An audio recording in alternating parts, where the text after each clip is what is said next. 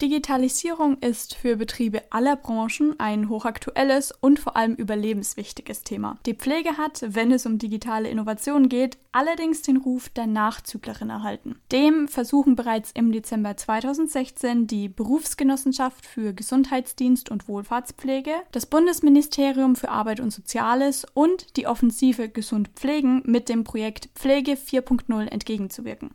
Im Fokus steht dabei die fortschreitende Technisierung der Pflege. Und entgegen der Einschätzung, dass die Pflege in Sachen Digitalisierung eine Nachzüglerin sei, zeigen die BGW-Befragungsergebnisse aber, dass bereits viele moderne Technologien im Pflegealltag verwendet werden. Gleichzeitig werden aber auch immer mehr digitale Innovationen entwickelt und getestet, auch weil deren Nutzung im Pflegealltag die prekäre Situation in der Pflege abfedern soll. Immer mehr Menschen werden pflegebedürftig.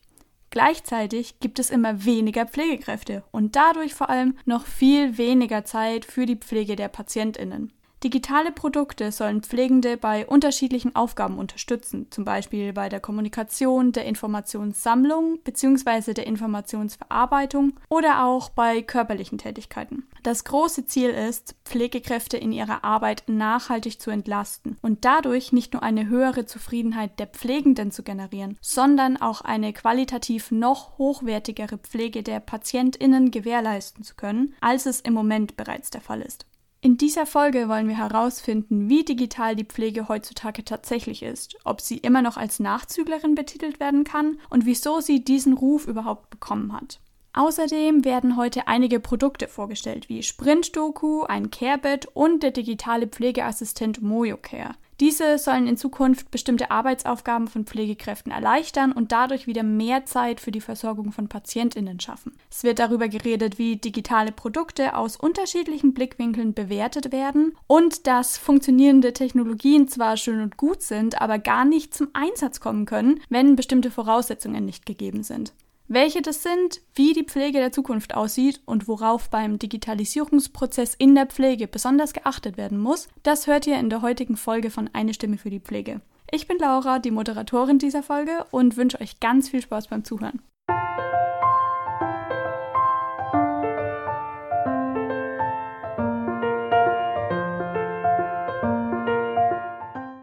Ich begrüße ganz herzlich unsere Sprecherinnen und Sprecher dieser Episode, Galia, Michelle, Manuela und Heinrich. Ich freue mich sehr, dass ihr alle da seid und würde vorschlagen, dass ihr euch zu Beginn am besten einfach mal selbst vorstellt.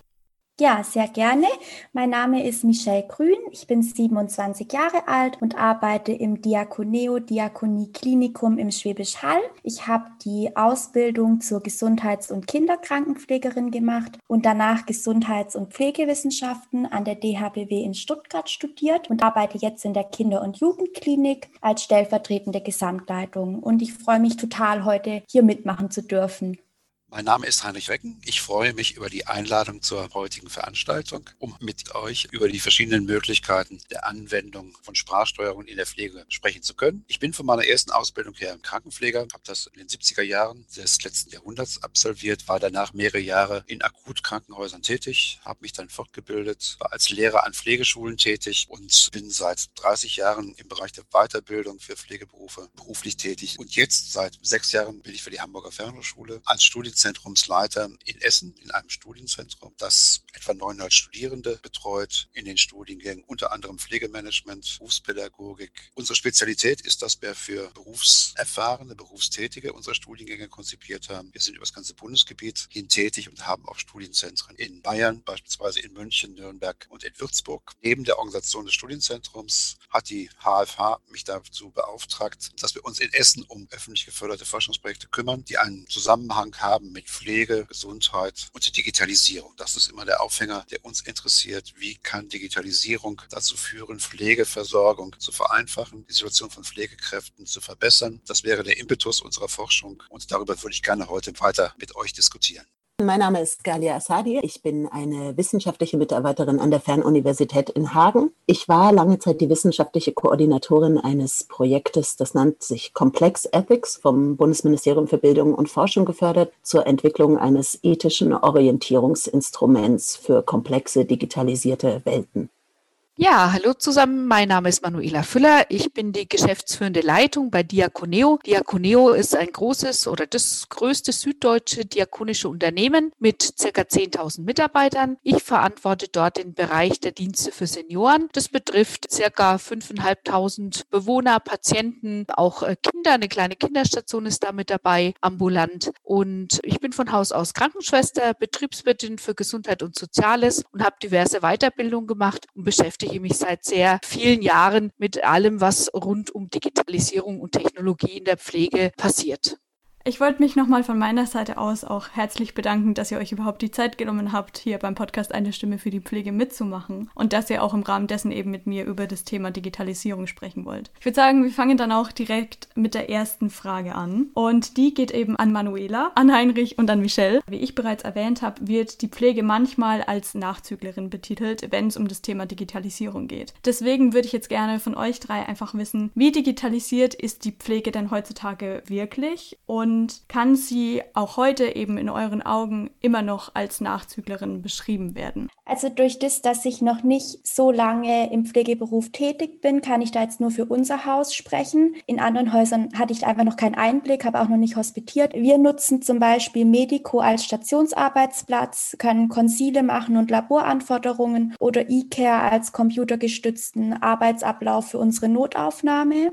Aber ansonsten muss ich schon sagen, dass es ein bisschen ausbaufähig ist. Als ich so drüber nachgedacht habe, hm, was haben wir eigentlich digitalisiert, sind mir spontan die zwei Dinge eingefallen. Deshalb würde ich tatsächlich sagen, ein bisschen ausbaufähig. Dem würde ich zustimmen, dass das ausbaufähig ist. Deutschland ist nach meiner Einschätzung also weiterhin noch ein Schlusslicht, was Digitalisierung angeht, in Europa insbesondere. Wir haben vor zweieinhalb Jahren eine kleine Studie gemacht, das sogenannte Digitalisierungsbarometer mit Experten aus Dänemark, aus Lettland, aus Niederlande und in Deutschland. Und da wird sehr deutlich, dass die Entwicklung von Digitalisierung in Deutschland noch sehr stark im Hintergrund ist. Wenn man sich anschaut, wie lange schon an der Einführung der elektronischen Krankenkassenkarte gearbeitet wird, das sind seit über zehn Jahren, wie viele unterschiedliche Versuche hier gestartet worden sind, wie viel Millionen, fast Milliarden also hier schon in den Sand gesetzt worden sind. Das macht sehr deutlich, wie weit zurück die Entwicklung ist. Es ist schwierig, das jetzt genau zu sagen. Also ich habe mal versucht herauszubekommen, wie viele Dokumentationen erfolgen denn überhaupt digital? Es gibt eine Untersuchung, vor zwei, drei Jahren lag die Quote vor etwa 30 Prozent. Ich würde schätzen, auch heute ist es immer noch so, dass die Hälfte aller Patientendokumentation mit der Hand ausgefüllt wird und noch nicht elektronisch vorliegt. Das ist nach meiner Einschätzung auch eine der ersten Stufen, die Digitalisierung im Pflegeprozess durchmachen muss, dass man digitalisierte Unterlagen hat, mit denen man weitere Verknüpfungen, weitere Einbindungen vornehmen kann. Wenn ich sehe, dass also Fotos, die von Wunden gemacht werden, also langwierig dann mit irgendwelchen Apparaten irgendwo eingestellt werden muss, ich über meine Pflegedokumentation keinen Zugang habe zu aktuellen Wunschbildern,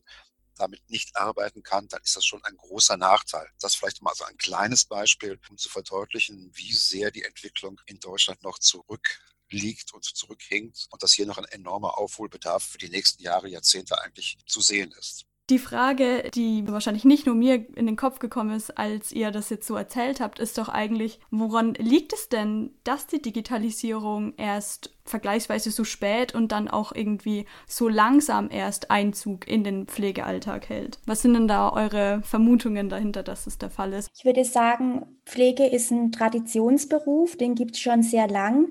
Wir haben viele Pflegende, die von der älteren Generation sind, die nicht wie wir jetzt mit Technik aufgewachsen sind. Ich kenne viele Pflegende, die kein Tablet zu Hause haben, kein Smartphone. Wir in unserer Generation, wir können uns das eigentlich nicht mehr wegdenken. Aber ich denke, dass das Interesse Interesse vielleicht da einfach nicht so groß war. Dann könnte ich mir vorstellen, dass es auch ein Kostenfaktor ist, der Datenschutz vielleicht Probleme macht und dass man bisher in der Pflege vielleicht eher in Diagnostik investiert hat, statt in Digitalisierung. Ich glaube, dass es ein gesamtgesellschaftliches Phänomen ist. Also wenn ich mir anschaue, dass es immer noch keine flächendeckenden Internetverbindungen in Deutschland gibt, dann ist das ja nicht nur der Gesundheitsbereich, der so entsprechend hier so digital rückständig ist, sondern das ist der gesamte Gesellschaftsbereich, dass man sich erst sehr spät mit Digitalisierung beschäftigt hat, wenn man aktuell schaut, wie die Pandemie verwaltet wird, mit welchen Hilfsmitteln auch immer noch in den Gesundheitsämtern gearbeitet wird, dass da per Hand Aufzeichnungen geführt werden, statt also mit digitalen Instrumenten zu arbeiten, dann wird deutlich, dass das kein Problem nur des Gesundheitswesens ist, sondern ein gesamtgesellschaftliches Problem ist. Es kommt hinzu, in der Untersuchung, die ich eben schon mal erwähnt habe, die wir gemeinsam mit der ARL-Akademie gemacht haben, wird sehr deutlich, dass die deutschen Experten immer sehr gründlich erst einmal alles analysieren müssen und entsprechend definieren müssen, bevor man sich überhaupt einem Bereich zuwendet. Also man erstmal Digitalisierung entsprechend definieren muss, bevor man sich um die Anwendung kümmert. Das macht sehr deutlich den Unterschied zum Ausland. Da wendet man an und verstrickt sich nicht in Grundsatzdiskussionen. Das ist, glaube ich, ein Grundübel unserer Gesellschaft, also hier mit Digitalisierung erst so spät umzugehen. Nach meiner Einschätzung ist es nicht so, dass also die Beschäftigten im Gesundheitswesen besonders geringe Affinität zur Digitalisierung haben. Das zeigt unsere Untersuchungen, die wir gemacht haben, zumindest nicht auf. Es gibt eine Studie der BGW, die also auch dies sagt, dass die Mitarbeiter im Gesundheitswesen durchaus eine Affinität haben. Inzwischen auch bei älteren Mitarbeitern eine relativ hohe Akzeptanz zu digitalen Möglichkeiten besteht und das nicht nur ein Phänomen der jüngeren Generation in der Pflege ist. Auch das haben wir in unseren Projekten festgestellt, dass die Unterschiede zwischen den Altersgruppen und auch den Geschlechtern, Mann, Frau, sich doch in den letzten Jahren relativ stark eingeebnet haben. Ja, wurde ja schon viel ausgeführt. Schwierige Situation in der Pflege nach wie vor. Digitalisierung im Bereich der Pflegedokumentation schon seit einigen Jahren. Ich glaube, dass äh, gerade die Umstellung von Qualitätsprüfungsrichtlinien aktuell die Einführung von Qualitätsindikatoren das Ganze auch nochmal befördert hat. Viele Einrichtungen sind damit gezwungen, sich auf den digitalen Weg äh, zu machen. Stellt natürlich vor allen Dingen kleine Träger vor große Herausforderungen finanzieller Art. Das muss man in der Pflege absolut berücksichtigen berücksichtigen. Wir sind zu 100 Prozent Pflegesatz finanziert und Digitalisierung lässt sich im Pflegesatz nach wie vor nicht verhandeln. Es gibt mittlerweile äh, seit zwei, drei Jahren äh, auch Zuschüsse für Digitalisierung, aber um eine Einrichtung tatsächlich WLAN-fähig zu machen, das ist so für mich das wichtigste Stichwort, äh, mobile Dokumentation. Es hilft an sich den Pflegekräften nicht sehr viel, wenn sie Digitalisierung einführen mit festen PC-Arbeitsplätzen in den Stützpunkten und wenn sie aber draußen bei Bewohnern, bei Patienten unterwegs sind, nehmen sie doch wieder äh, Zettel und Stift zur Hand, weil sie keine Möglichkeit der mobilen Eingabe haben, sei es aufgrund von fehlendem WLAN-Netz oder eben nicht der Investition nochmal in mobile äh, Geräte in Form von mobilen Dateneingabegeräten oder Tablets oder mobilen Laptops, wie man sie in der Klinik schon fast selbstverständlicherweise dabei hat. Da sind die Investitionsmöglichkeiten einfach sehr viel geringer, insbesondere in der Altenpflege. Trotzdem glaube glaube ich, dass wir da auf dem Vorweg sind und aufgrund natürlich der vielen jungen, engagierten Kolleginnen und Kollegen da noch mehr Affinität in den letzten Jahren hineinbekommen haben. Und ich muss auch aus eigener Erfahrung sagen, in der Einführung solcher Systeme sind auch ältere Mitarbeiter durchaus in der Lage, das noch zu erlernen, empfinden Freude daran, entdecken das Internet, was sie vorher vielleicht nicht entdeckt haben. Also auch da sehe ich sehr viele Chancen in der Digitalisierung und von daher muss man an dieser technischen Entwicklung dranbleiben und Finanzierungsmöglichkeiten ganz einfach suchen. Das ist auf jeden Fall interessant zu hören. Und auch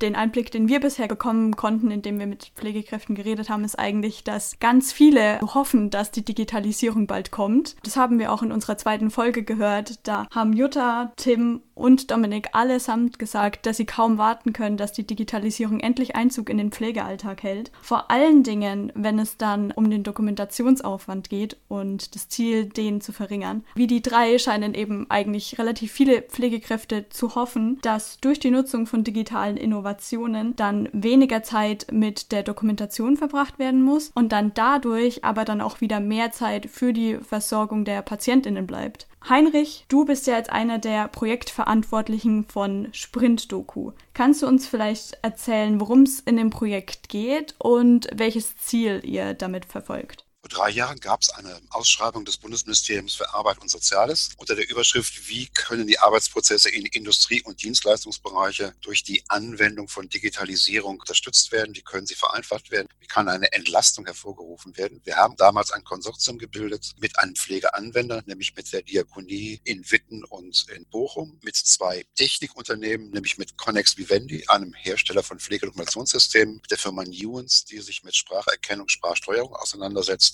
mit dem Institut Management for Health die einen Forschungsbereich im Rahmen des Projektes abdeckt und der Hamburger Fernhochschule, indem wir gesagt haben, es ist in sehr vielen Bereichen inzwischen üblich und auch zu Hause im privaten Bereich üblich, dass man mit Spracherkennung und Sprachsteuerung arbeitet. Warum sollte das nicht im Rahmen von Pflegedokumentationen möglich sein, dass man nicht mehr über eine Tastatur bestimmte Dinge im Rahmen der Pflegedokumentation des Pflegesystems eingibt, sondern dass man über Sprache eingibt. Denn das Diktieren über Sprache geht dreimal schneller. Pflegekräfte sind nicht diejenigen, die das Zehn-Fingersystem vollständig bei der bei der Eingabe an der Tastatur beherrschen. Das war der Ausgangspunkt, den wir für dieses Projekt ähm, genommen haben, gesagt haben, wir wollen eine Zeitersparnis herbeiführen und wir wollen auch eine Verbesserung der Qualität der Pflegedokumentation durchführen. Und der dritte Schritt, wir wollen versuchen, auch die Akzeptanz des Pflegepersonals zur Dokumentation zu erhöhen. Häufig ist zu hören, Dokumentation ist eine Tätigkeit, die nicht unbedingt zum Kernprozess der Pflege von Pflegekräften ausgezählt wird, ist eine Tätigkeit, die nicht unbedingt immer so ganz gerne durchgeführt wird. Und mit dem Projekt wollen wir versuchen, dies also entsprechend zu vergrößern vergrößern, zu verbreitern und zu vertiefen. Wir haben dazu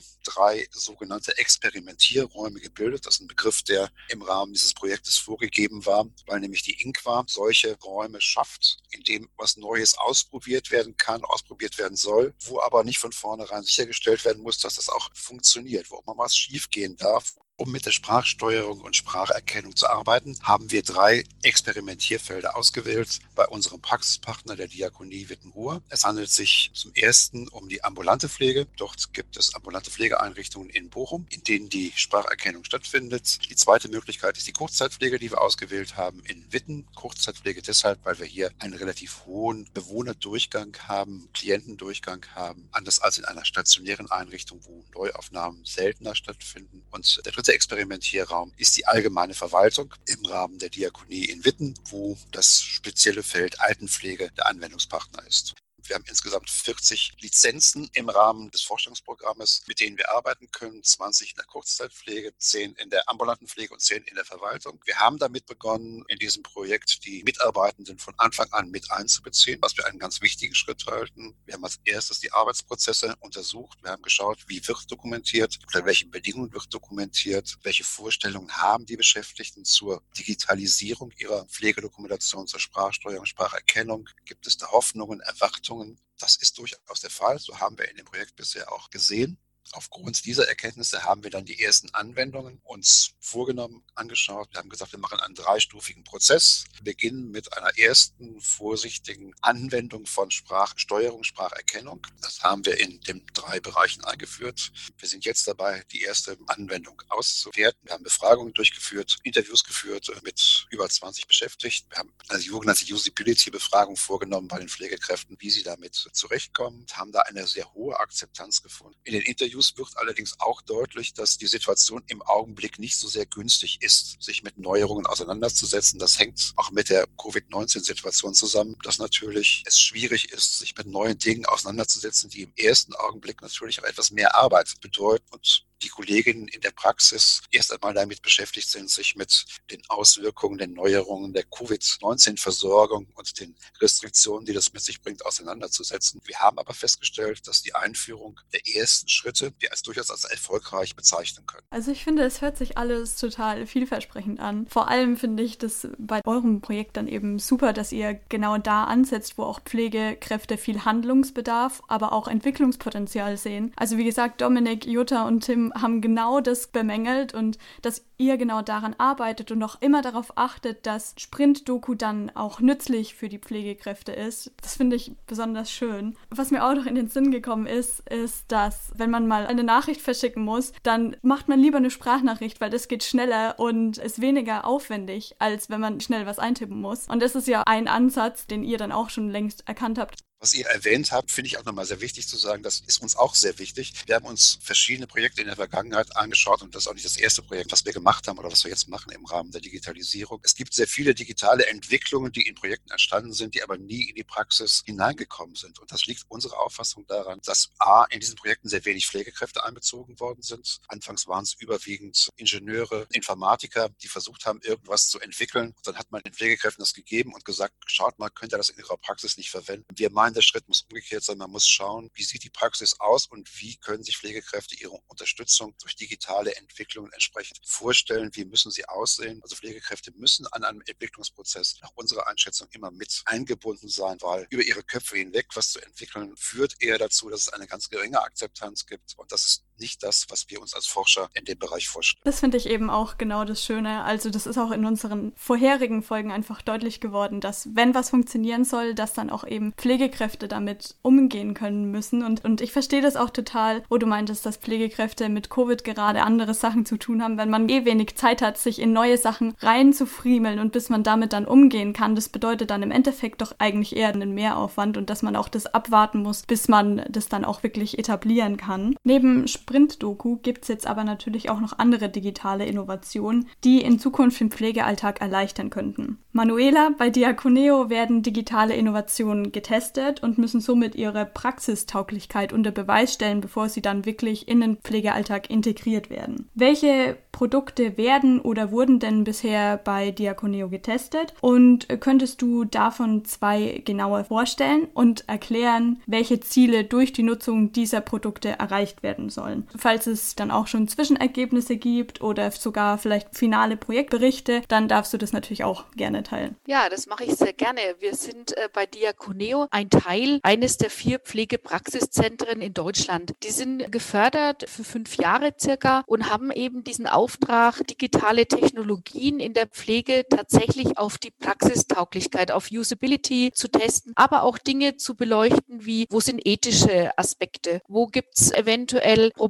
in der Anwendung, Probleme mit WLAN, all das, was wir heute ja schon diskutiert haben, was immer wieder die Hemmnisse sind, die nachher in der Praxis auch Pflegende natürlich frustrieren, wenn sie nicht funktionieren. Und das ist auch Sinn und Ziel, dass wir quasi mit dem Schwerpunkt für die Pflege dann nachher auch eine Empfehlung abgeben zu können, mit den Firmen, mit den Anbietern besprechen, was kann das Produkt, was hat es eventuell für Nutzen für die Pflege, was hat es für Nutzen für den Bewohner. Also wir testen natürlich auch viel im Bereich der ambulanten Pflege mit den Assistenzsystemen. Aber ich möchte euch heute einfach mal was erzählen über mein Lieblingsthema, nämlich die Sensorik. Ich glaube, die Sensorik ist eines der zukunftsfähigsten Produkte oder Technologien, die uns sicherlich in den nächsten Jahrzehnten noch begleiten werden und wo es schon relativ viel gibt, das man eben mal ausprobieren kann. Sensorik, viele von euch kennen das sicherlich in diesen sogenannten Care-Bed oder Care-Betten, also Betten, die intelligent sind und über Sensorik schon Vitalparameter erfassen können. Genialerweise, wenn es denn dann funktioniert, die auch sofort in die Pflegedokumentation äh, übertragen per WLAN, sodass genau das ähnlich passiert wie beim Projekt des Kollegen, dass man hier einfach administrative Tätigkeiten, Schreibtätigkeiten der Pflegekraft erspart und sie bestimmte Dinge über solche Sensoren abrufen kann. Ein weiterer Bereich, der mich sehr interessiert, da haben wir den digitalen Pflegeassistenten. Das ist ein Produkt MoyoCare. Das ist mal über ein Start-up entstanden bei Diaconeo und diese Sensorik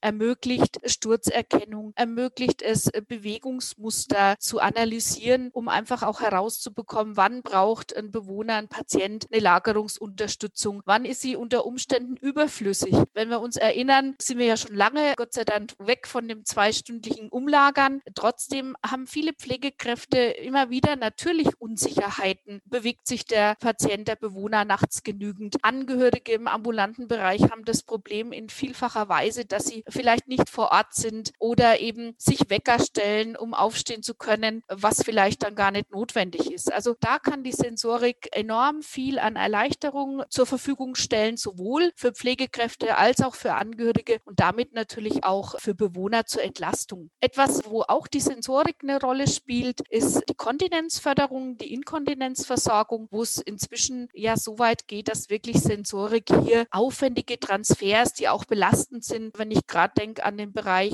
der Menschen mit schweren Behinderungen, die oft, wo ein Transfer sehr, sehr aufwendig ist und dann vielleicht gar nicht erforderlich gewesen wäre, weil es ähm, einfach vielleicht eine Stunde später erst zur Urinausscheidung kommt. Also da sehe ich viele Chancen mit dieser Sensorik, wirklich Erleichterung im Pflegealltag für alle Seiten anzubieten. Natürlich haben wir viel Probleme noch mit den Ortungssystemen aus ethischer Sicht und aus der Sicht der Überwachung. Das diskutieren wir mit Patienten, mit Bewohnern, mit Angehörigen. Aber diese Systeme sind inzwischen auch so ausgereift, dass man sie sehr gut auf den individuellen Bedarf steuern kann. Also es ist nicht diese komplette Überwachung, sondern ich kann mittlerweile sehr genau sagen, bis zu diesem Punkt kann ich Freiheit dem Bewohner, dem Patienten ermöglichen und ab dem Punkt wird es einfach gefährlich für ihn und ich muss hier eingreifen als Pflegekraft oder als Betreuungskraft. Also von daher liegen für mich die Chancen tatsächlich in dem großen, weit gefassten Bereich der Sensorik.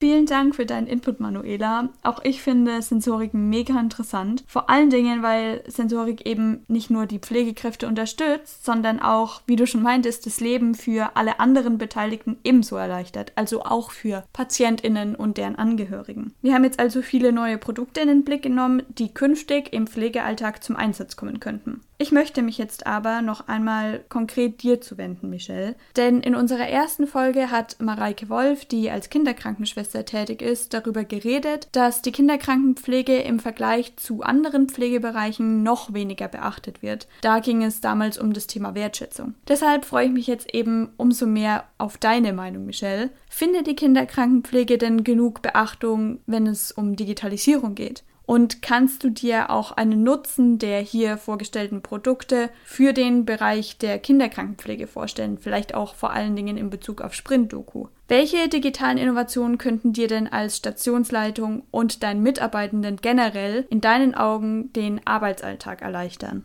Zuerst mal möchte ich sagen, dass ich wirklich das Gefühl habe, dass die Kinderkrankenpflege sehr wertgeschätzt wird. Ich denke auch, dass sie oft hervorgehoben wird. Da könnte ich jetzt nichts Gegenteiliges behaupten. Auch was die Digitalisierung angeht, kann ich mich wieder auf unser E-Care beziehen. Das wurde bei uns tatsächlich zuerst in unserer Erwachsenen-Notaufnahme eingeführt, aber nur wirklich ganz kurze Zeit später hatten wir das auch in der Kinderklinik. Also da könnte ich nichts Gegenteiliges behaupten. Kinder sind ein sehr besonderes Patienten Patientenklientel. Die Kinderkrankenpflege lebt vor allem von der Beobachtung, gerade im Säuglings- oder Kleinkindalter und der Interaktion mit den Eltern. Deshalb tue ich mich zum Beispiel, wenn ich an Robotik denke, ein bisschen schwer. Wenn ich aber an die Dokumentation denke und wie oft man zum Beispiel im Intensivbereich am Bett steht und Werte misst, wäre es eine absolute Erleichterung, wenn sich diese Parameter direkt vom Bett in eine digitale Patientenakte übertragen würden. Das wäre definitiv einfacher. Genauso auf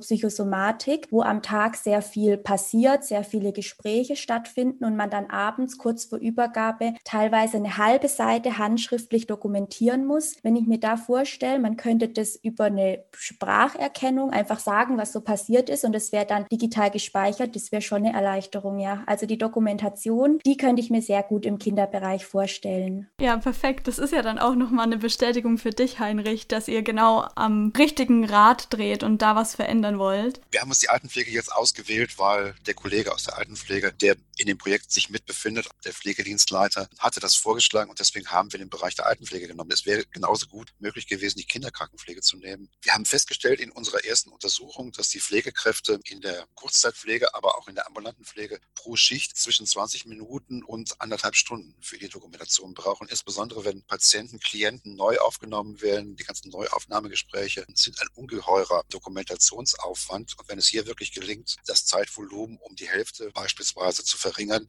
dann wäre das schon ein enormer Zeitfortschritt, der für die einzelnen Pflegekräfte herbeigeführt wird. Wir haben auch sehr viele Pflegekräfte, die nicht muttersprachlich der deutschen Sprache angehören, die auch zum Teil Schwierigkeiten haben zu dokumentieren oder auch Hemmungen haben zu dokumentieren, weil sie in der deutschen Sprache nicht ganz so mächtig sind. Auch da hoffen wir herausarbeiten zu können, dass mit der digitalen Form, mit der Spracherkennungsform also hier entsprechende Veränderungen vorgenommen werden können. Wir haben aber auch festgestellt, dass hier noch ein erheblicher Aufwand in der Entwicklung notwendig ist. Wir arbeiten mit einem System, das die Firma Nuance entwickelt hat für den Medizinbereich. Das heißt, es ist bereits ein bestimmter Wortschatz vorhanden, auf den das System zurückgreift, das also auch orthografisch korrekt geschrieben wird. Wir stellen aber fest, und das ist auch ein Ziel des Projektes, dass wir einen pflegerischen Thesaurus eigentlich brauchen, um also hier von Anfang an direkt eine größere Unterstützung bieten zu können. Pflegerische Begriffe werden zum Teil jetzt in dieser ersten Phase noch gar nicht richtig geschrieben. Sie werden im medizinische Begriffe umgewandelt, also dass die Notwendigkeit besteht, also hier jetzt auch ein System anbieten zu können, was auf einem pflegerischen Thesaurus besteht oder zugrunde gelegt wird, weil der medizinische Thesaurus die Pflege nicht abbildet. Auch das wird nochmal sehr deutlich, dass die Pflege einen eigenen Sprachschatz hat und dieser Sprachschatz auch in solchen Systemen vorhanden sein muss und genutzt, um entsprechend auch genutzt werden zu können. Ja, das finde ich eben auch schön, dass ihr seht, wo es dann noch Weiterentwicklungspotenzial gibt und da dann auch dann noch dran arbeitet, bevor dieses Produkt dann wirklich eingeführt wird. Jetzt haben wir uns ja prinzipiell sehr stark auf die Chancen und Vorteile konzentriert, die die Digitalisierung für die Pflege bringen könnte. Gleichzeitig gibt es aber dann trotzdem eine Sache, die bei der Digitalisierung im Allgemeinen nie vergessen werden darf und die auch im Laufe des Gesprächs jetzt angedeutet wurde. Es geht jetzt nämlich um die ethischen Werte, die, wie von vielen befürchtet wird, durch die Digitalisierung gefährdet werden könnten. In dem Zusammenhang wird auch immer mal wieder das Bedenken laut, dass Personen durch die Digitalisierung zu einem sogenannten gläsernen Menschen werden könnten. Das ist eine Metapher, die beschreibt, dass Menschen Angst davor haben, dass sie immer mehr und vor allem auch überall durchleuchtbar werden und dass vor allen Dingen auch in ihre Privatsphäre eingedrungen wird. Es drückt vor allen Dingen auch die Skepsis gegenüber dem Umgang mit unseren sensiblen Daten aus und den Wunsch danach, diese eigentlich in Sicherheit zu wissen. Galia, könntest du vielleicht zu diesen Sorgen Stellung nehmen und im Zuge dessen auch erklären, worum es in dem Projekt Complex Ethics geht und welche Ziele im Rahmen dieses Projekts verfolgt werden? Ich denke, dass sich in dieser Skepsis etwas ausdrückt, dass wir erkennen oder ein Bewusstsein dafür entwickeln, dass sich durch die Einführung der digitalen Technologie unser Verhältnis zur Technik verändert. Wir waren davor vor allem gewohnt, Techniken zu nutzen, die wir sehr deutlich beherrschen konnten. Sie waren eher wie Instrumente. Und nun haben wir mit der digitalen Technologie und den Fähigkeiten, die sich insbesondere dann ergeben, wenn einzelne Technologien miteinander verbunden werden und vernetzt werden. Instrumente als ein Gegenüber für uns Menschen, von denen wir erkennen, dass wir sie vielleicht unter Umständen nicht mehr so leicht kontrollieren können. Noch dazu, glaube ich, auch Herr Recken hat das vorhin schon angesprochen, werden sehr viele Bedenken, die im Bereich der gesamten Gesellschaft vorhanden sind, auch auf den Bereich von Gesundheit und Pflege und die Bewertung digitaler Technologien im Bereich von Gesundheit und Pflege übertragen. Ich persönlich denke, und das ist auch das, was wir im Rahmen unseres Projektes versuchen, dass man nahezu unmöglich ein pauschales Urteil darüber abgeben kann, ob Digitalisierung im Bereich von Gesundheit und Pflege gut oder schlecht ist per se, egal welche Technologie das ist. Ob jetzt Sensorik, wie man Manuela vorhin schon angesprochen hat, oder Robotik, wie es auch schon kam. Man muss sich immer die konkrete Situation ansehen und versuchen zu verstehen, was passiert in der konkreten Situation und wie verändert sich unter Umständen die Beziehung, die Situation, wenn man eine digitale Technologie einführt. Gibt es Chancen und Gewinne für alle Beteiligten, wie das hier auch schon in vielen Beispielen angeklungen ist, oder gibt es eben auch eine Reihe von Gefahren, von Kontrollverlust, von anderen Problemen, die wir dann haben in Bezug auf Privatheit, Datensicherheit, Datenschutz. Deswegen haben wir versucht, im Auftrag des Bundesministeriums für Bildung und Forschung über drei Jahre hinweg ein ethisches Orientierungsinstrument zu entwickeln, das insbesondere Konstrukteure digitaler Systeme, die oft auch von Seiten des Bundesministeriums gefördert werden, zu unterstützen darin, frühzeitig zu überlegen, auch im Konstruktionsprozess schon, wie können wir Technologie entwickeln, die soziale Faktoren berücksichtigt, ethische Faktoren berücksichtigt, juristische natürlich auch, so dass wir am Ende des Tages, wenn das Produkt fertig entwickelt ist, ein Produkt haben, was auch in der Praxis angenommen werden kann, was dort sich als gewinnbringend erweist und auch als verantwortbar. Weil wir haben oft gesehen im Verlauf der Technikentwicklung, dass sehr gute Produkte entwickelt worden sind, die aber nie den Weg bis in die Praxis geschafft haben. Manuela weiß das auch, dass das, glaube ich, denke ich, auch einer der Triebkräfte hinter der Etablierung der sogenannten Pflegepraxiszentren oder Pflegeinnovationszentren waren, zu sagen, man muss diese Brücke irgendwie schaffen zwischen den Technikentwicklungsprojekten und den konkreten konkreten Praxissettings, den konkreten Pflegesettings und diese beiden Expertisen miteinander kombinieren, um am Ende ein digitales Produkt zu haben, was eben für die Praxis relevant ist und wirklich als eine Chance begriffen werden kann. Und dann denke ich, brauchen wir auch darüber hinaus gesamtgesellschaftlich eine Aufklärung über die Funktionsweise digitaler Technologien. Es ist, wie Angela Merkel es nennt, Neuland und ich denke, das ist auch für viele Leute wirklich Neuland und oft ist es ja so, je weniger man über etwas weiß, desto mehr lässt man sich leiten von Bildern, die man irgendwie irgendwo sieht, von Wertungen, die man irgendwo hört. Aber das sind alles Dinge, die nicht unbedingt immer auf Kenntnis beruhen. Also auch darum wird es gehen zu sagen, wie können auch Entwickler auch ihre technischen Geräte so verständlich machen, so gut erklären, dass potenzielle Nutzer genau verstehen können, okay, was macht das Gerät und wie kann ich als ein Nutzer auch darüber bestimmen, was es bitte nicht tun soll. Und dann haben wir aber natürlich darüber hinaus strukturelle Entwicklungen.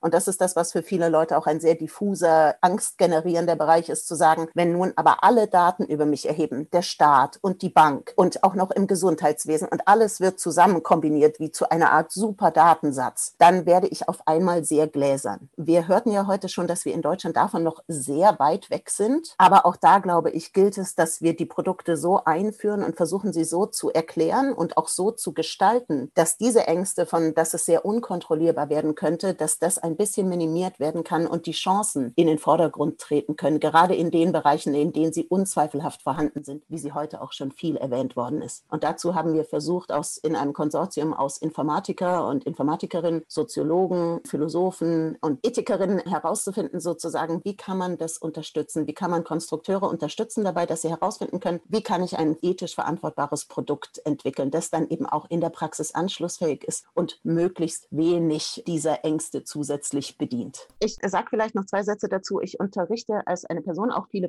Pflegewissenschaftlerin an der Evangelischen Hochschule in Nürnberg und kann die hier genannten Eindrücke nur bestätigen. Es gibt eine sehr große Offenheit für digitale Produkte und eine sehr große Bereitschaft, auch diese zum Einsatz zu bringen und gleichzeitig, glaube ich, aber eine hohe Sensibilität eben auch dafür, was in der Pflege spezifisch ist, auch für die Beziehungsebene, die in der Pflege nochmal eine andere Rolle spielt, als das beispielsweise in der Administration der Fall ist. Und da erlebe ich vermehrt, dass es da eher Bedenken gibt, zu sagen, das möchten wir ungern, dass da ein robotisches System beispielsweise oder ein anderes System interagiert in unserer Beziehung zum Patienten. Ich finde es so schön zu hören, dass du alle Perspektiven beleuchtest. Und ich glaube auch, dass Aufklärung vor allem in der Gesellschaft wichtig ist. Denn wenn ich weiß, was ein Produkt macht und wenn ich weiß, dass ich trotzdem noch meine Grenzen ziehen kann und ich auch sehe, welche Chancen und Freiheiten ich durch dieses Produkt vielleicht wieder gewinnen kann, dann steht man dem natürlich auch viel offener gegenüber. Insgesamt lassen mich alle eure Beiträge, ehrlich gesagt, auf eine positive Zukunft hoffen. Ich meine, es gibt Menschen, die daran arbeiten,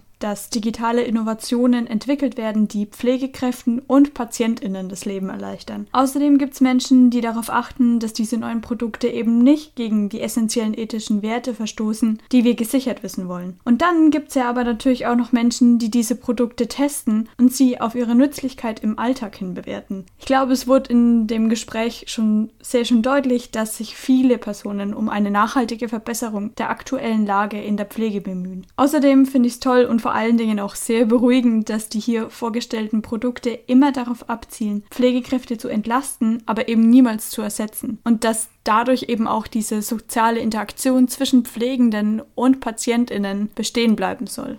Das heißt, wenn wir jetzt in die Zukunft gucken, wird vielleicht die Hoffnung größer, dass sich Schritt für Schritt Verbesserungen einstellen. Das Problem ist, dass diese Verbesserungen ja nicht dann kommen können, wenn wir an den aktuellen Strukturen und Vorgängen festhalten. Für diese Verbesserungen müssen wir auf jeden Fall auch Veränderungen in Kauf nehmen damit aber auch dieser Veränderungsprozess dann reibungslos ablaufen kann und auch wirklich die Ziele erreicht werden können, die man auch realisiert haben möchte, dafür müssen erstmal ganz viele wichtige Faktoren erfüllt sein. Und welche Faktoren das sind, das versuchen wir jetzt im Folgenden einfach mal rauszufinden. Dafür würde ich dann die nächste Frage wieder an Manuela und Michelle stellen. Und zwar, ist es jetzt im Gespräch auch schon rausgekommen, aber ich möchte jetzt einfach nochmal konkret von euch wissen, wie offen sind Pflegekräfte denn eurer Erfahrung nach, wenn es um neue digitale Innovationen geht? Und welche Kriterien müssen diese denn erfüllen, damit sie auch von Pflegenden angenommen und dann auch wirklich verwendet werden? Ich habe es vorhin schon ganz kurz angesprochen, also ich kann mich da wirklich nur auf die Erfahrungen stützen, die ich halt in meinem Haus gemacht habe und bin auch noch nicht so lange dabei und muss da tatsächlich dabei bleiben, dass das stark variiert variiert und für mich generationenabhängig ist. Ich sehe auf unseren Stationen, dass die Jüngeren sehr offen gegenüber digitalen Innovationen sind und dass sich aber ältere, erfahrenere Pflegekräfte öfter mal schwer tun. Ich denke, das würde helfen, wenn Innovationen vielleicht bedienerfreundlich sind, wenn sie eine einfache, selbsterklärende Handhabung haben, wenn sie offensichtlichen Nutzen haben. Also wenn direkt klar ist, was bringt mir das? Und ich sehe, ja, es bringt mir was, wir sind schneller fertig, wir können schneller zum Beispiel zur Übergabe, wenn man nicht alles auf einmal einführt, sondern vielleicht pro Innovation eine Mikroschulung macht und die Mitarbeiter ganz gut in den Prozess mit einbindet. Also nicht sagt, wir verändern jetzt irgendwas und es ist so, wie es ist, sondern vielleicht das schon im Voraus ankündigt, Arbeitsgruppen macht, bespricht, wie kann man das einführen, wie kann man die Mitarbeiter einfach gut mitnehmen.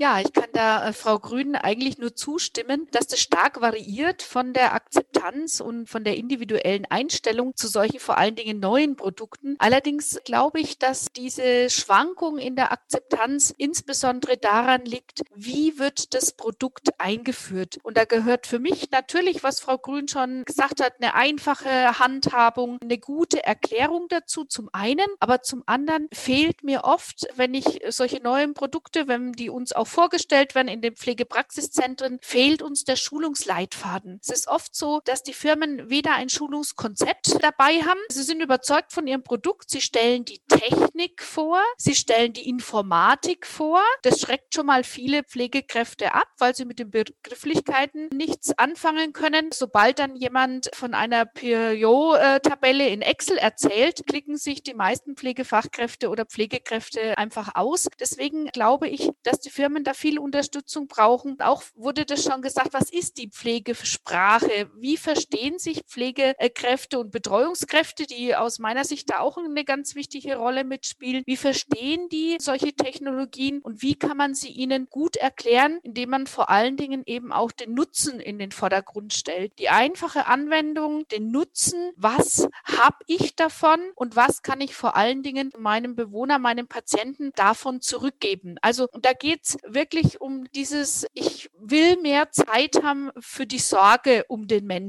Und dabei können diese Technologien helfen. Nur das kann meistens schwer vermittelt werden in einer Schulung durch einen Informatiker. Und das erfolgt leider oft so. Und das führt zu Frustration und auch zu einer bestimmten Ablehnung, wenn eben die Beteiligten nicht sofort begreifen, von was spricht er eigentlich, weil derjenige, der das anleitet oder schult, eben nicht diese Pflegesprache spricht spricht und nicht diese Beispiele bringen kann, mit der nachher die Kräfte ihre Praxis verbinden können. Und dieses Aha-Erlebnis, das muss einfach kommen. Ah, so, das kann das Bett. Also wie die Tastatur nachher zu bedienen ist, das ist letztlich Übungssache. Das können nachher alle. Da gibt es dann auch keinen Unterschied mehr. Aber das darf eben gerade zu Beginn gar nicht der Schwerpunkt sein, sondern es muss herausgearbeitet werden, was erleichtert dieses Produkt? Was macht es zum Plus in der Pflege, zum Plus für den Bewohner, für den Patienten. Und wenn das eine Firma schafft, in ihrer Präsentation, in ihrer Schulung rüberzubringen, dann ist die Akzeptanz von vornherein anders, egal wie nachher das Bedienfeld zu bedienen ist. Weil wenn die das 10, 20 Mal gemacht haben, dann können die das. Und da ist natürlich schon eine Variable, dass ein junger Mensch das etwas schneller kann, ein älterer Mensch das aber genauso gut kann, indem er sich eben über die Routine aneignet. Also ich glaube, das ist wichtig. Ein weiterer Punkt, der ist aber auch schon angesprochen, ist sicherlich die Sicherheit im Datenschutz, im Persönlichkeitsrecht, dass Pflegekräfte schon sehr darauf geprägt sind, darauf zu achten, dass ihre Bewohner, Patienten auch diesen Schutz erhalten und dass sie auch mit gutem Gewissen äh, vermitteln können, dass Daten hier nicht im freien Datenraum äh, schweben, sondern dass sie genauso geschützt sind wie in, in der bisherigen Form äh, der Anwendung von Dokumentation zum Beispiel auch. Spracherkennung finde ich auch nochmal ein interessanter Punkt dabei mit dem man sich natürlich auch intensiv beschäftigen muss. Also wir testen da unter anderem im Klinikum Nürnberg auch eine Sprach-App für ausländische Pflegekräfte, für ausländische Patienten. Also das ist für mich auch nochmal ein Weg der Zukunft, in so eine digitale Spracherkennung und Übersetzung zu gehen, um äh, diesen Pflegekräften oder auch den Patienten hier das zu erleichtern, sich in dem Krankenhaus, im Pflegeheim einfach besser zu integrieren, besser zurechtzufinden.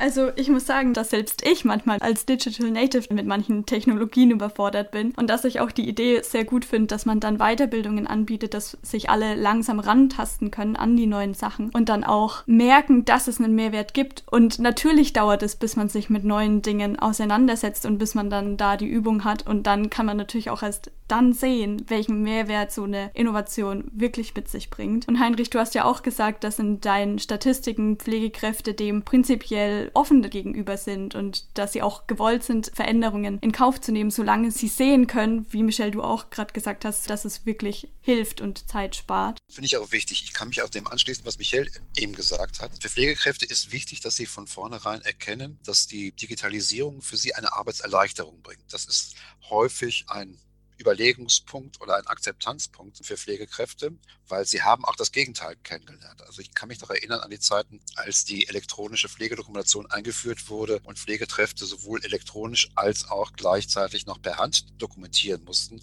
also eine Doppeldokumentation eingeführt wurde. Das haben Pflegekräfte nicht als Arbeitserleichterung, sondern als zusätzliche Belastung erlebt. Und solche Erfahrungen prägen natürlich auch das Herangehen an neue, innovative digitale Entwicklungen. Deswegen ist es ganz wichtig, dass Pflegekräften sehr deutlich wird, dass eine innovative Entwicklung auch zu einer Arbeitserleichterung führen kann. Das haben wir auch in unseren Befragungen festgestellt, dass das ein ganz wesentlicher Punkt ist. Ein zweiter Punkt ist, was wir als sehr wichtig in unseren Beobachtungen herausgefunden haben, ist, dass es eine Unternehmensstrategie ist. Also dass nicht auf irgendeiner Ebene des Unternehmens gesagt wird, wir wollen mal ein Stück digitalisieren, sondern es muss eine Strategie sein, die das gesamte Unternehmen entsprechend durchzieht, wo auch auf der obersten Leitung eine entsprechende Beschlussfassung erfolgt ist und auch das in das Bild der Organisation mit eingreift, ins Leitbild mit eingreift, dass das hier so vorgenommen wird, die Mitarbeiter mitzunehmen, sie zu informieren, sie an den Entwicklungsschritten teilhaben zu lassen, Schulungen anzubieten, Begleitung anzubieten, also sich damit allein zu lassen, was relativ häufig passiert. Auch das haben wir festgestellt in unserem Projekt, dass wir mit Mikroschulungen, die wir durchführen, also in Kleinschulungen zwei bis drei Personen, kurze Schulungen über 30 Minuten bis maximal eine Stunde pro Tag in kleinen Schritten versucht haben, sie damit zu unterstützen, sie aber auch ständig zu begleiten, auch Freiräume zu schaffen, wo dies möglich ist. Wir haben auch gesehen, es gibt organisatorische Hindernisse. Also wenn zwei Personen in einem Büro sitzen und dann gleichzeitig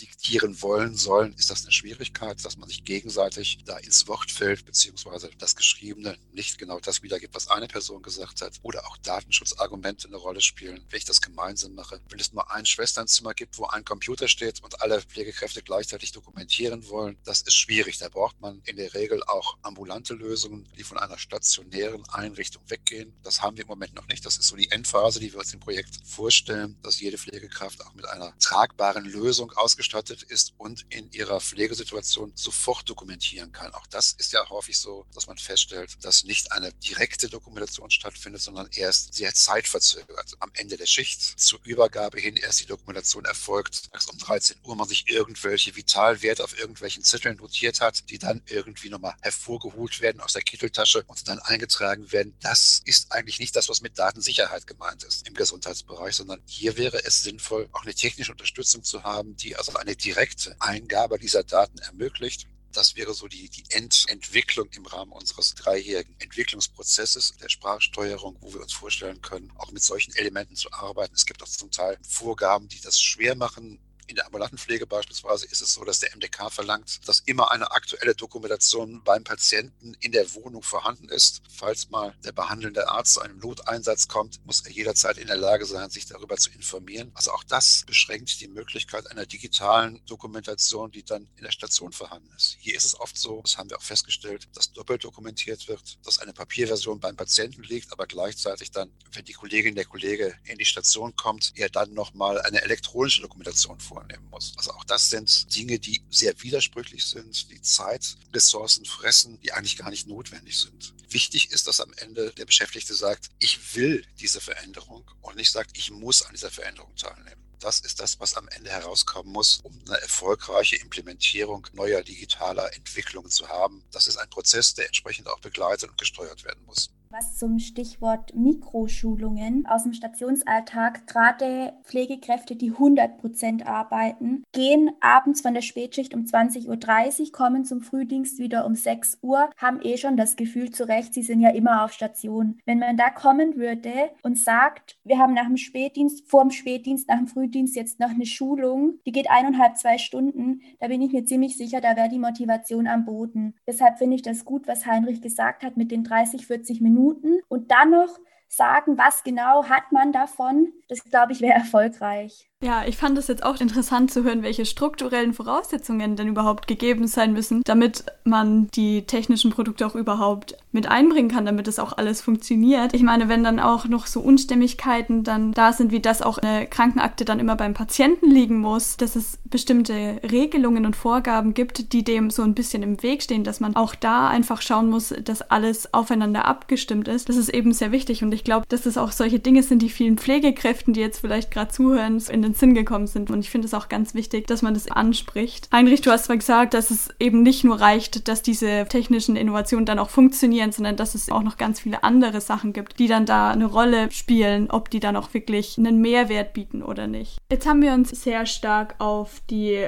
pflegerische Sicht fokussiert. Jetzt möchte ich nochmal einen Fokus auf die ethische Sicht legen, weil ich glaube, dass auch die Ethik einen wichtigen Beitrag dazu liefern kann, wie Digitalisierungsprozesse denn so gut wie möglich für alle Beteiligten Projekten gestaltet werden können. Deswegen die letzte Frage nochmal an dich, Galia. Worauf muss denn aus ethischer Sicht im Rahmen des Digitalisierungsprozesses in der Pflege besonders geachtet werden? Und wie kann denn die Mensch-Technik-Interaktion, die ja notwendigerweise mit der fortschreitenden Digitalisierung einhergeht, ethisch vertretbar und verantwortungsvoll gestaltet werden? Aus meiner Sicht denke ich, ist es erstmal wichtig, dass wir uns versuchen zu orientieren, sehr stark auch an dem, was in der Pflege selber als ein Bedarf identifiziert wird. Ich denke, es ist wichtig, dass wir als ein, auch wie ich vorhin andeutete, in interdisziplinären Konsortien oder anderen Runden, die möglichst pluralistisch besetzt sind, herausfinden, was könnte für die Pflege wirklich eine Unterstützung sein. Hierbei ist es auch wichtig, glaube ich, dass wir die Pflege unter zwei Aspekten betrachten. Einerseits geht es natürlich auch um Diagnostik, um Therapie, um Behandlung kranker Menschen. Und gleichzeitig ist die Pflege auch ein soziales Geschehen. Es ist eine soziale Interaktion, oft verbunden mit einem hohen Ethos, insbesondere auf Seiten der Pflegekräfte. Und diese Dinge muss man respektieren. Sie sollen also durch die Technik unterstützt werden und nicht verunmöglicht. Die Technik muss also den Pflegeprozess unterstützen und ihn eben ermöglichen und die Handlungsspielräume auch der beteiligten Personen, also der Patientinnen auf der einen Seite, aber auch der Pflegefachkräfte auf der anderen Seite unterstützen und ihren Handlungsspielraum vergrößern. Gleichzeitig, glaube ich, brauchen wir eine gesamtgesellschaftliche Debatte über die Frage, wo sind die Grenzen der Technisierung? Also was wollen wir auch nicht? Damit wir einen gewissen Rahmen haben, innerhalb dessen wir uns orientieren können, zu sagen, das ist das, wo wir glauben, die Technik kann uns helfen, die Pflege, die wir jetzt schon haben, zu verbessern, die Kompetenzen, die wir jetzt schon haben, besser zur Entfaltung zu bringen oder vielleicht auch neue zu entwickeln. Die Freiräume, die dann entstehen, konstruktiv und auch im Sinne des Patienten genauso wie der Pflegekraft zu nutzen. Und wo sind aber auch Grenzen, wo wir sagen würden, das wollen wir auf keinen Fall. Diese Debatte geht oft hoch an den Fragen der Robotik, die also auch von Seiten der Entwickler noch nicht so weit ist, dass es einen Roboter gäbe, der die Pflegekraft ersetzen könnte. Also das ist, glaube ich, also zumindest nach meinem Kantenstand nicht der technische State of the Art, wo wir uns bewegen, abgesehen von den nicht vorhandenen strukturellen Voraussetzungen. Aber man sieht daran, dass es einen großen Widerstand und ich denke auch einen berechtigten Widerstand dagegen gibt, zu sagen, wir wollen gerade diese interaktiven und sozialen Elemente der Pflege, die etwas zu tun haben mit dem originären Sorgen auch, ersetzt wissen durch digitale Systeme. Wir wollen sie unterstützt wissen und auch ermöglicht, aber nicht ersetzt. Und ich denke, das wäre aus meiner Sicht eine der Grenzen, die zu ziehen wären. Aber im Grunde genommen, glaube ich, brauchen wir einen sehr breiten gesellschaftlichen Diskurs darüber. Wichtig ist aber, finde ich, dass gerade im Bereich der Pflege auch die Pflege diejenige sein sollte, die darüber spricht, die federführend auch gefragt wird und auch einfach, weil ich denke, dass das die Experten sind, die am allerbesten sagen können, was ist für uns in unserem Feld wichtig, was ist zentral, wo glauben wir sind Grenzen, wo wünschen wir uns auch ganz andere Handlungsspielräume, wo können wir selber auch uns vorstellen, wie digitale Innovationen unseren Arbeitsalltag verbessern könnten. Ich glaube, dass da eine Menge Potenzial liegt, also auch aus meiner Erfahrung der Pflegekräfte, die ich kennenlernen durfte in Projekten, aber auch an der Hochschule, sehe ich, dass da ein unglaubliches Potenzial ist an sehr konstruktiven, kreativen Ideen im Hinblick auf die Frage sozusagen, wie könnte dieser Pflegeprozess unterstützt werden? Wie könnte er verbessert werden? Wie könnte uns die Technik wirklich dazu helfen, unsere Pflege zu verbessern? Und auf der anderen Seite glaube ich, brauchen wir, ich sagte das vorhin schon, eine starke Aufklärung auf Seiten des Patienten. Auch dabei kann uns die Technik enorm helfen. Wenn Sie denken, zum Beispiel Sprachassistenten, das kann uns auch dabei helfen. Bei ein oft zitiertes Beispiel ist auch die Frage, wie kommt es zu informierten Einwilligungen? Wie kommt es zu Unterschriften auf Einwilligungserklärungen? Auch da könnte man sagen, könnte die Technik, nutzen Sie ein Tablet oder nutzen Sie irgendetwas anderes, sehr hilfreich dabei sein, indem man versucht, den Patienten Prozesse zu erklären.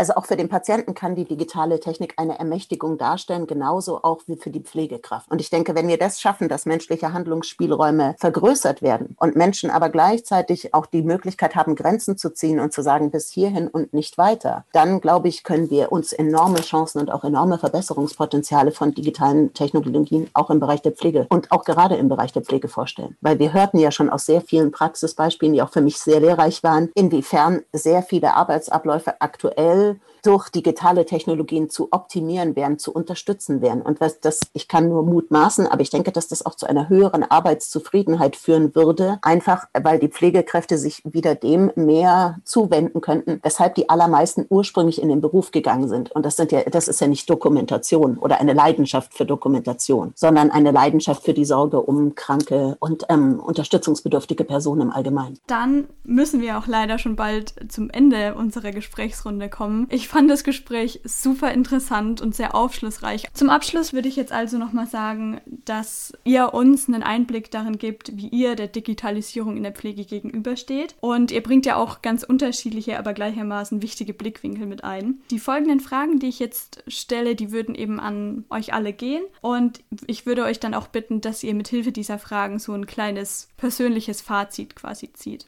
Also wenn wir jetzt mal einen Blick in die Zukunft wagen, welchen digitalen Innovationen in der Pflege fiebert ihr denn besonders entgegen? Und wie kann der Digitalisierungsprozess denn für alle Beteiligten in euren Augen optimal gestaltet werden? Oder worauf muss besonders Wert gelegt werden? Worauf muss man besonders achten dabei? Also für mich ganz klar die Dokumentation. Was ich sehe jeden Abend ist, dass wir teilweise länger bleiben, weil wir noch dokumentieren müssen.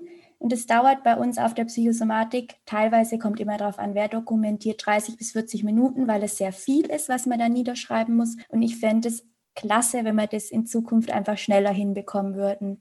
Wie vorhin auch kurz schon erwähnt, denke ich, dass das klappt, wenn man die Mitarbeiter mit einbezieht, Nutzen zeigt, was sie davon haben und es in Mikroschulungen macht. Dann denke ich, wird es erfolgreich. Ich versuche das einfach nur noch mal zu ergänzen, was gerade gesagt worden ist von Michelle. Ich glaube, dass die Entwicklung dahin gehen wird, dass Digitalisierung ein Unterstützungsinstrument für die Pflege sein wird, sein muss, um auch einen Teil dessen, was Pflegekräftemangel in Deutschland ausmacht, begegnen zu können. Digitalisierung kann natürlich nicht den Fachkräftemangel beheben, aber sie kann dazu beitragen, dass er zumindest ein bisschen geringer wird und ein bisschen mehr abgefedert wird, indem Zeitressourcen für andere Dinge, nämlich für die Kernaufgabe der Pflege, nämlich die Interaktion zwischen Patient, Klient und Pflegekraft, Kraft freizumachen. Was ich spannend finde, ist mir anzuschauen, neben der Dokumentation, also den ganzen Kommunikationstechnologien, die sich verändern, mal zu sehen, was kann Robotik im Rahmen der Gesundheitsversorgung, der entsprechenden Pflegeversorgung mitbringen. Da gibt es ganz interessante erste Experimente mit Robotern, mit sozialen Robotern, wie wir sie nennen. Wir sprechen nicht gerne von Pflegerobotern, weil es nicht darum geht, dass ein Roboter eine Pflegetätigkeit durchführt, sondern dass ein Roboter entsprechend unterstützend für die Pflegekraft, mit der Pflegekraft gemeinsam tätig wird. Wir haben das in der Altenpflege ja schon in einzelnen Studien uns angeschaut, dass sie in der Tagesgestaltung bei den Pflegekräften unterstützt, dass sie damit unterstützend tätig ist, Spiele zu organisieren, Nachmittage mitzugestalten. Es gibt erste Versuche, auch bei Menschen mit Demenz in Pflegeeinrichtungen mit einem sozialen Roboter zu arbeiten, wo es beispielsweise darum geht, mit ihnen bestimmte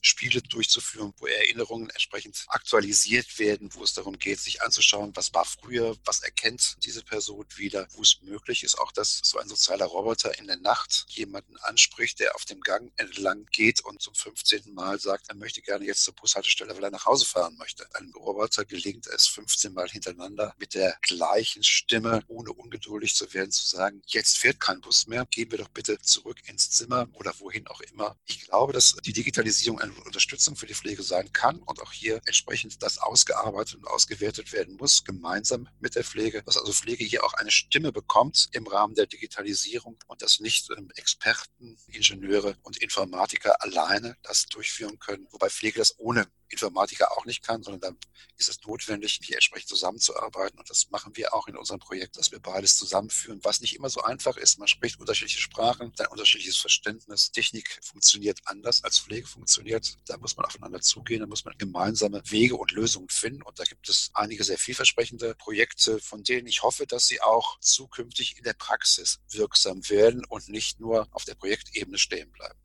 Es ist ja viel gesagt. Also meine präferierte digitale Technik habe ich schon genannt. Sensorik, alles, was Pflege erleichtert, was dem Patienten zu Hause, dem Bewohner in der stationären Pflege tatsächlich hilft und ihn wirklich in seinen Alltagsprozessen unterstützen kann. Und ich glaube, dass wir sicherlich noch weiter denken müssen als an die vielen Dinge, die schon genannt wurden, dass wir natürlich Digitalisierungsprozesse einfach gestalten müssen, dass wir auf Workshops Inhalte inhaltlich achten müssen. Aber ich glaube, dass die digitale Transformation, wenn man es so nennen will, auch komplett unser Prozessmanagement verändert. Dass wir Strategieprozesse in Unternehmen auf digitale Technologien, auf digitale Strategien ausrichten müssen. Und da, glaube ich, haben auch manche Unternehmen noch Nachholbedarf, um einfach nochmal bis hin eben in die oberen Führungsetagen diese Notwendigkeit an Digitalisierung auch zu transportieren und damit auch zu erreichen, dass in Investitionen dazu auch freigemacht werden, weil man einfach erkennt, es ist wichtig für die Pflegeerleichterung zum einen zu schaffen und zum anderen eben auch den Menschen mit digitaler Technik und digitaler Unterstützung äh, das Leben einfach auch zu erleichtern. Und ein Punkt, der mir auch noch am Herzen liegt, der uns ja jetzt mit Corona sehr stark bewegt hat, Fortweiterbildung. Ja, auch hier helfen uns natürlich digitale Technologien, Fortweiterbildung möglich zu machen, für jeden zugänglich zu machen und Corona Corona zeigt es in einer enormen Geschwindigkeit, wie sich Circuit, Zoom und alle möglichen Plattformen ja doch durchsetzen und Mitarbeiter, die vorher nichts damit zu tun hatten, es jetzt genial bedienen oder in anderen Systemen plötzlich Strategieprozesse dokumentieren, die sie vorher noch auf Papier oder auf Zettel dokumentiert haben. Allem, was gesagt wurde, kann ich mich nur anschließen. Ich denke, ich fiebere allen Innovationen entgegen, die ermächtigend sind, die Handlungs Handlungsspielräume ermöglichen, sowohl für die Pflegenden auf der einen Seite, aber auch für die Patientinnen auf der anderen Seite. Also Innovationen, die wirklich auch uns bereichern in diesem Sinne, von denen ich dann eben auch glaube, dass sie in der Praxis leichter anzunehmen sind, wenn man genau wie das auch schon mehrmals gesagt wurde, zeigt, was haben die für einen Nutzen? Inwiefern verbessert mein Alltag sich dadurch oder inwiefern kann ich meine Kompetenzen erweitern? Diesen Dingen fieber ich stark entgegen. Wie können wir diese erreichen? Ich habe es vorhin schon gesagt, ich glaube, wir brauchen eine möglichst möglichst vielfältige, eine möglichst pluralistische Zusammensetzung schon im Bereich der Technikentwicklung auf der einen Seite und auf der anderen Seite dann aber auch, glaube ich, eine Unterstützung auch bei der Frage der Einführung in Institutionen und auch bei der gesellschaftlichen Rahmenbedingungen, auch den politischen und den ökonomischen Rahmenbedingungen. Und ich glaube, das sollte ein Diskurs sein, der auch ein bisschen mehr, wie soll man sagen, Freude hervorbringt, ein bisschen mehr die Chancen auch auf einer emotionalen Ebene adressiert und wenig jetzt getrieben ist von dieser, oh, wir sind als Deutschland als Standort so weit hinten. Wir müssen jetzt aber auch schnell mal aufholen, Rhetorik. Ich glaube, das ist etwas, was eher dazu führt, dass Leute skeptisch werden. Ich glaube, wir sollten wirklich versuchen, auch unter Berücksichtigung der jeweiligen sozialen Situation, wie im Bereich der Pflege, zu sagen, inwiefern bringt es eine Verbesserung und inwiefern gibt uns das die Möglichkeit, das zu tun, was wir tun wollen. Inwiefern schafft es uns Freiräume. Und ich glaube, dann haben wir auch eine gute Chance, dass diese Dinge angenommen werden und auch gerne umgesetzt werden. Also das ist zumindest mein Eindruck und es spiegelte sich ja hier auch in vielen Redebeiträgen wieder, die deutlich kompetenter sind noch über Aussagen über den Bereich der Pflege als ich. Aber ich denke, das ist auch ein menschliches Phänomen. Je mehr wir sehen, das kann mir etwas bringen und je mehr wir sehen, das, was mir wichtig ist, die Beziehung zu anderen Menschen. Wir sind, auch das hat Corona deutlich gemacht, soziale Menschen. Die Beziehung zu anderen Menschen wird dadurch ermöglicht, wie auch durch Zoom oder durch andere Dinge. Desto bereiter sind wir auch zu sagen, oh, das möchte ich gerne nutzen. Und ich glaube, wenn wir diese Art von Geist, diese Art von Haltung behalten und sagen, okay, wir möchten die Stärken der Bereiche hervorheben und unterstützen durch digitale Technik und nicht dazu beitragen, dass die Bereiche transformiert werden und technisiert werden und in etwas verwandelt werden, was dann am Ende keiner mehr möchte, weder die Pflegenden noch die Patienten, dann glaube ich, sind wir auf einem guten Weg und können auch sehr gute Verbesserungen erzielen durch digitale Innovation.